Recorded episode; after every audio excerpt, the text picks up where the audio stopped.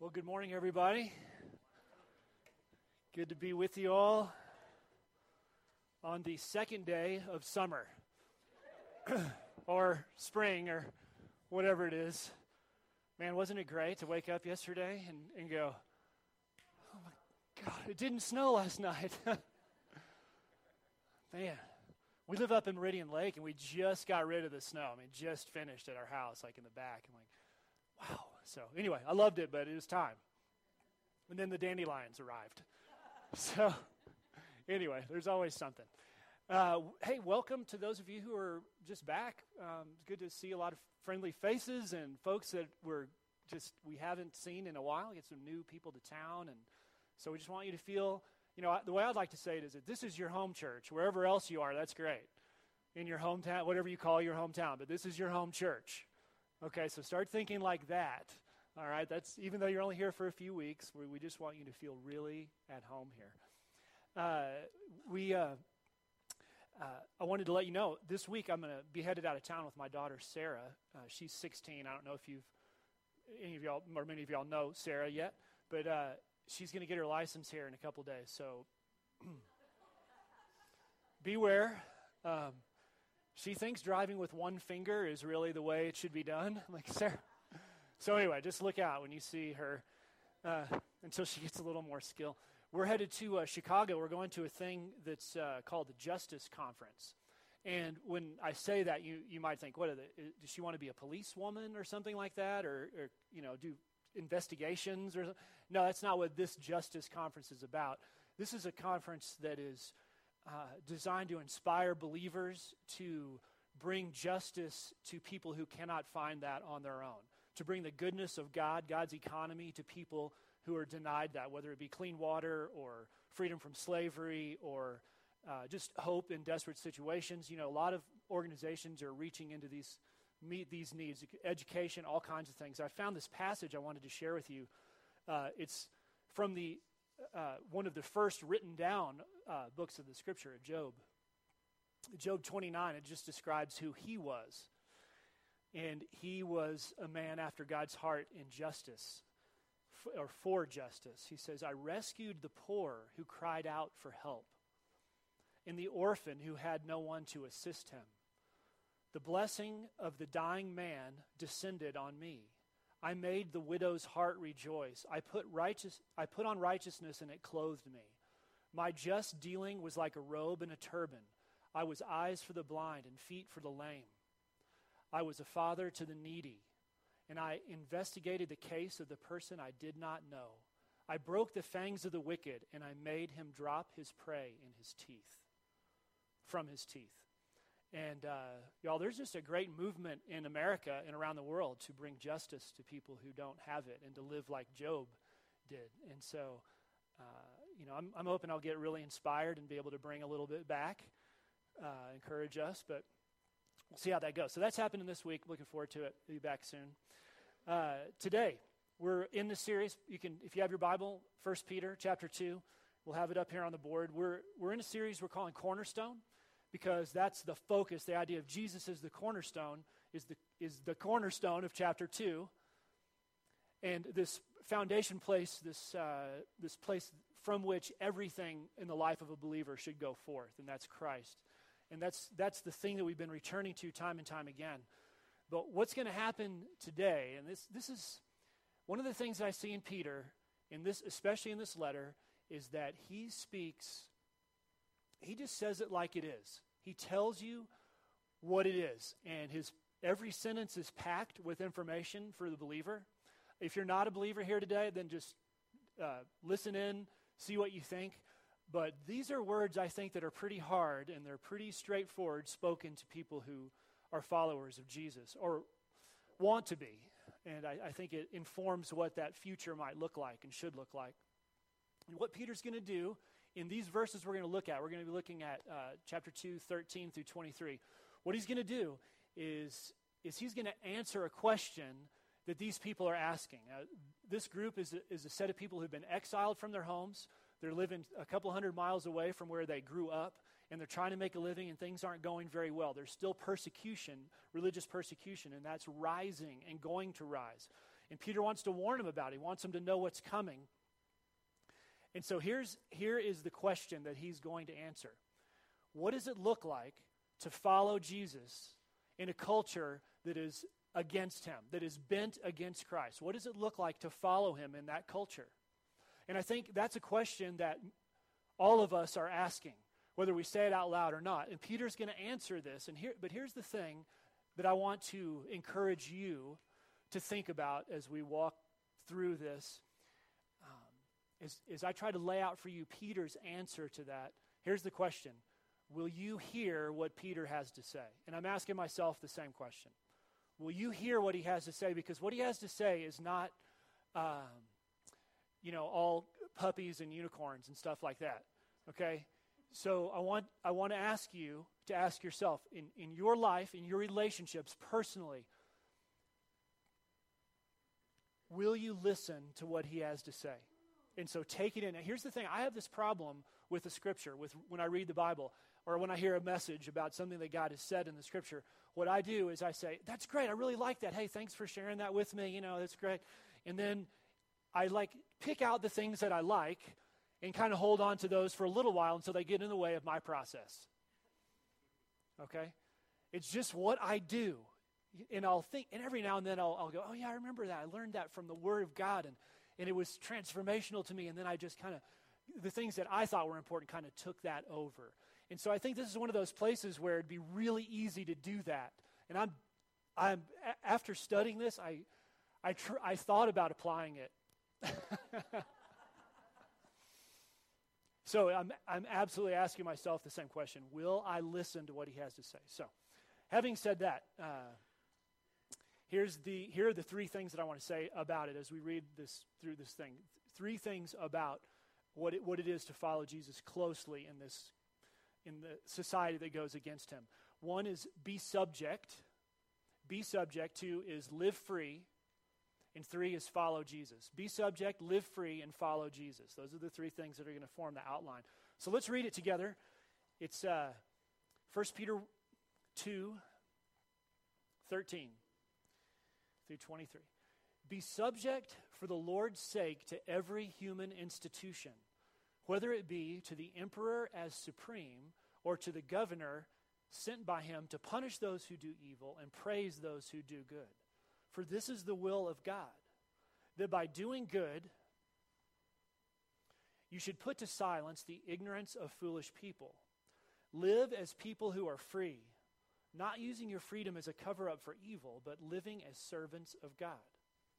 Honor everyone, love the brotherhood, fear God, honor the emperor. Servants, be subject to your masters with all respect, not only to the good and gentle, but also to the unjust. For this is a gracious thing when, mindful of God, one endures sorrows while suffering unjustly. For what credit is, is it if when you sin and are beaten for it, you endure? But when you do good and suffer for it and you endure, this is a gracious thing in the sight of God. For to this you have been called, because Christ also suffered for you, leaving you an example so that you might follow in his steps. He committed no sin, neither was deceit found in his mouth. And when he was reviled, he did not revile in return. And when he suffered, he did not threaten, but he continued entrusting himself to, the, to him who judges justly. So Peter is answering this question How is it that we personally follow, G- follow Jesus in a in a world that is bent against him. So let's talk about this idea be subject. So you saw that probably in the first line of the first verse that we read, 13. Be subject for the Lord's sake to every human institution. So I don't know about you, but when I read that, I think that's a pretty big ask, right? Be subject to every human institution. So let's talk about this for a second. What does it mean to be subject? If, if you look, and I, I should say right up front, this is one of those passages where uh, it's really good to look at a commentary. If you, a lot of y'all have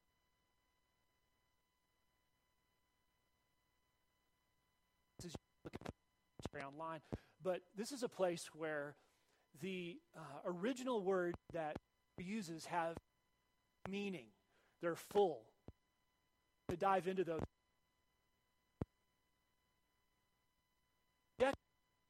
Understand this is selves.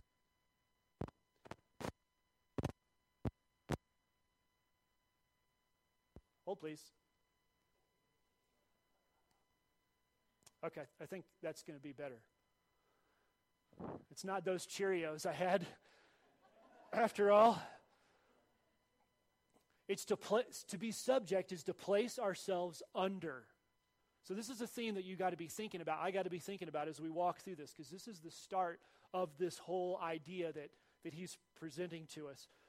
And, and the thing about it is, is that in the Greek, this word means, that the original language of it, it means to, to do, make yourself subject in an ongoing way. I choose to make myself subject, not, not sometimes, but in an ongoing way. I put myself under authority of someone else. That's what it is to be subject. And when you, when you subject yourself to someone else, we understand you are giving, and I am giving up my freedom. Right? I'm letting someone else have authority. So I'm giving up some of my freedom, or all of my freedom in some way. But I want, I want to challenge you with this. Doing that is not for the weak. Okay? See, our culture gets this all messed up. We think we've got to be on top and in charge and controlling and manipulate the situation so it all comes out our way. The fact is that that's not what Jesus is saying, right? I mean, Peter is saying right here, and that's not the example of Christ. It flies in the face of our culture. So that's what it is to subject ourselves. It's an ongoing choice to put ourselves under other people. But here's the thing when when I read this, and all through my life, when I've read this passage, it says, be subject to every human institution. And then it, it goes on to talk a little bit about uh, the emperor, the king, and some governors and stuff. And so I automatically have, have always tied those things together and said, this must be about the government, right? This whole thing must be about, you know, be sure that you put yourself in subjection or choose to be under the government. What does that look like for a Christian? Okay, that's a question we need to ask and you need to ask. But that's not what this is about. Uh, that, Peter's main point is not, there's a much deeper meaning than a rule about putting yourself under your government. So, most translations, if you have one there, you have your phone, you can look it up. Most of them will say, put yourself under every human institution. But here, here's the interesting thing the actual words there are put yourself under every human creation. Every, in other words, every creation that is, is human. So every human being. See, what he does is right after that, he goes on and he says, You got the emperor, like that's the guy you think is the, you know, the most powerful. Then you got governors and you got city council, whatever you have. And then you move, and then you have slave masters, you've masters, and then it goes in the next chapter, it talks about relationship, um, relationships in marriage. He's not talking just about government. What he's doing is he's setting up a theme for this whole next even into chapter 3, that says, hey, these are, these are all human people. And what I'm asking you to do is to put to subject yourself to people. Okay? So before I was saying, okay, well he's saying like the president and the Congress and the governor, I don't know, and the police and whatever going on down, and then my boss and other relationships that I'm in where I would should subject my. Well, while that is true, there is a bigger theme happening here and a much more challenging theme. And it's about choosing to be subject to one another, to human beings, and, and not based on their, uh, their merits. So, you know, I'm going to, just to be honest, that, that doesn't sound so great. It was a little bit easier when there was a clear like pathway of, of where I'm supposed to subject myself. But this opens a whole can of worms. How am I going to be subject to other people in general? Look around. How am I going to be subject to other people? Uh, you know, to ch- it sounds to me like I'm choosing the short end of the stick. I'm not going to have the power or influence that I think I should have or deserve. Uh, But but there's more to it than that, especially in that culture, because you know, when he says human beings, like creation that is human that God's made, that word is gender neutral. Okay? Peter's, Peter is a 21st century guy. He is told, absolutely, that when they read this, because, you know, when you study a, a, romance language, you know, you got the genders, right? We, we don't use that here too much. Well, same with Greek. This is gender neutral. In other words, it means male and female. And when he wrote this, those people read it and saw it like that. And it jumped off the page to them. It's not about gender, it's about submitting ourselves to one another. Do you see what I'm saying? So to them, this was radical. And even today, it, it, it both way it goes both ways. But then there's more intensity to it because then he brings up the emperor. He says, You be, be subject to humans, and one of those humans is the emperor. Now, I don't know all of you guys, but I, I know that some of you um, have, from time to time, been disappointed with our president or other government officials, even down to our own town, right? Uh, if you think you have a problem with that, when Peter says the emperor to these guys, this is a whole other thing. We, we, it, for us, it, it is all bunnies and puppies and, and marshmallows and unicorns compared to this. This was serious. When he said it's the emperor, these people had been conquered by these people and were essentially ruthlessly ruled, right? So when he says be subject to this man who is the emperor or the king, this was something, this was like, I'm serious about this. I'm serious. And he just hits him in the face with it. Not only does he say it's gender neutral, it could be anybody that you're subject to, but he says it's the, it's the one guy that you like the least. Anybody heard of Nero? Any, probably you don't hear about him as like being the greatest dude ever. This is when Nero comes to power. Okay? This is Nero we're talking about. So when they say the emperor, it's, I hope that translates to us. Okay? If you think you have a problem with our government, sink your teeth into this for, for a minute. Um, but in, in verse 17, he says something I think we need to understand and see when, in relation to this government thing, because I think we need to address this. Are we supposed to obey the government, submit ourselves to a government no matter what it says, no matter what it does? Well, in 17 it says, fear God and honor the king. Okay? They're two different things. And this is elsewhere in Scripture too. God, we are citizens of God's kingdom if you're a believer. And so he is, he is where we derive who we are and what we do. But there are also authorities that we are to obey. Okay, so he's not saying do anything that any official tells you to do. That's not what this is about. This is about a much bigger picture of submitting and subjecting ourselves to others rather than um, creating some kind of uh, dogmatic structure for what we're supposed to do in obeying the government. Am I making sense You're with me in that? So it doesn't mean that civil disobedience or not doing or, or uh, talking, saying things against the government. That, that's not wrong when we're drawing our convictions from who God is. But we still are to choose to submit ourselves. So I just wanted to, to point that out. The idea of being subject is a serious thing. It's something we choose to do in an ongoing way. But then he says something that I think is really interesting and contradictory in a way. He says, live free live free. Look at verse 16. I'm going to read 16 and 18 and skip over 17.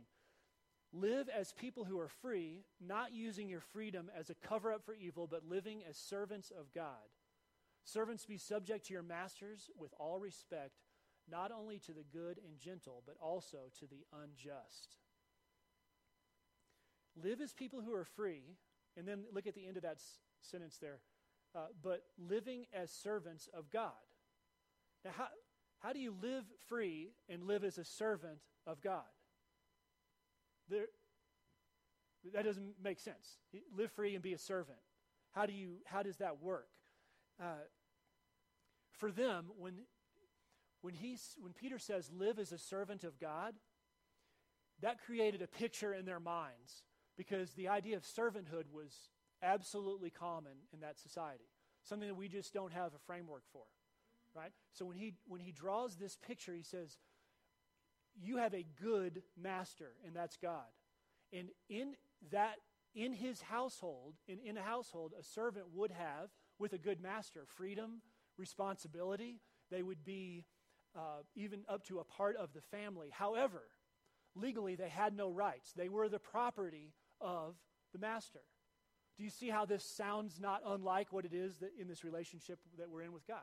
He is absolutely over our lives. We should absolutely submit ourselves and humble ourselves before Him. And when they, when He says it's a, this is a servant relationship that you have, it made sense to them. Live as free and as a servant was not a contradiction of terms for them. Right? We think of slavery. Right? My daughter just did this report on slavery for school, and I've been reading all that. And when I was studying this, I was like, how do these things come together? But you have to understand what servanthood was in that era and that time.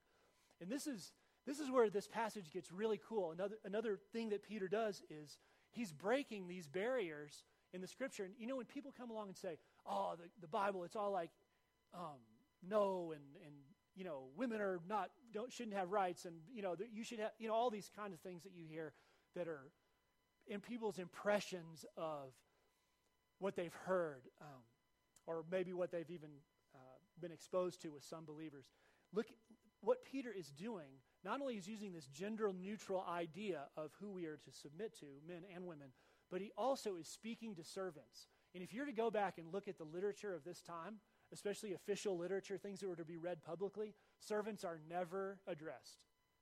They're just not addressed because they're property. They weren't viewed as having a value. And what Peter's saying is not only are they have value, I'm speaking to them in this major, major list. Very important thing I'm saying. And I'm saying that to them so that what they do, their actions do matter.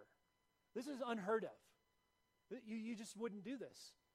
You just wouldn't be part of the cult. You just wouldn't say. And Peter's breaking these rules. It's just radical. And I know it, it's hard for me to express that to you, how incredible it is, but that's what's happening here. It's dramatic. And so, well, I mean, one thing I, I can't help but just bring up some people often say, okay, why does the Bible say, not say anything about slavery? Have you ever asked that question yourself or been asked, you know, what is, where in the New Testament is this that it, it says slavery is wrong and it's got to end and th- this kind of thing?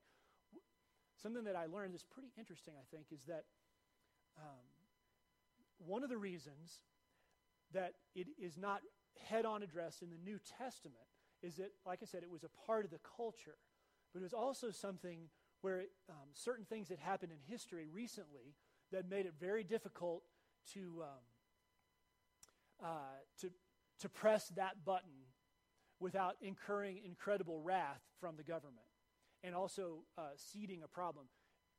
I don't know how many of you have heard of the Servile Wars. Any of you Roman history buffs? Well, uh, just a little over 100 years before this was written were three servile wars or servile wars. And what these were were rebellions against the Roman government by slaves. Okay? One of them you probably have heard of, but maybe don't know. It's Spartacus. Okay? So Spartacus is this guy who was a gladiator, you know, was a great leader. He led thousands of slaves and servants in an uprising against Rome in Italy. And in that process, he, uh, he did incredible damage and, and had a, uh, an amazing rate of success. But then these two guys came up against him, who were great warlords, and they defeated him, and they just wiped out these thousands and thousands of uh, the slave warriors. And about 70 BC, when that happened, they crucified 6,000 people on the Appian Way. You probably remember that at some point. Appian Way was a road that was built between Rome and going south. They they crucified. Now, if you can imagine what that was like. Six, so this is in their recent history. This is like 1900 for us. Okay, recent history. So the, the, mem, the idea of uh, slavery in, in servanthood is something that's just locked into this society. And I think the Spartacus concept just helps me get a, a better grip on that. I thought I'd just share it with you. I couldn't help it. So, all right, so live free live free, and we live free as servants of God. That makes us free, and it takes courage to be in that place. And then let me say this: that the last thing I want to say is that it is um, in following Jesus that this happens, that we're able to walk uh, in this world that is against him. Look at verse 21.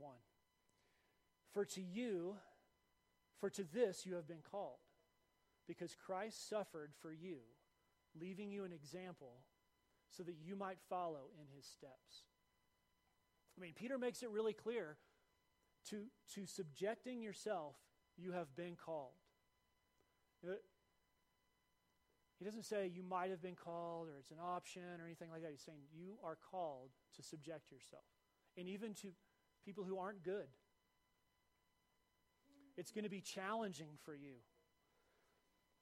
Just like Jesus submitted himself, he was the example. There, when, when he says, uh, when he says this phrase, that Jesus was leaving you an example, do you see that there? He, he was leaving you an example. The word example is a word hypogrammos. And that's cool because a hypogrammos was something that everyone would have known what it was. It's what they learned to write on.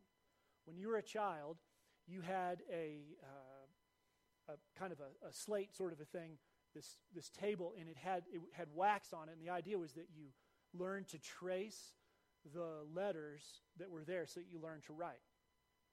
So this is how this thing called a hypogrammos, when he, when he says Jesus is the hypogrammos, he's the example, he was creating a word picture in their minds and said, okay, he is exactly what you need to learn how to do this. He's the exact model of it. And when you practice and when you follow, this is how w- this will be the result. You will know because he is your example. He is your hypogrammos. He's that thing that, that shows you exactly what to do. But then another thing is, he says, follow in his steps. And to us, that doesn't leap off the page quite as much as it did for them because the word follow was a really intense word that he used. It, w- it was an elevated kind of a, a follow.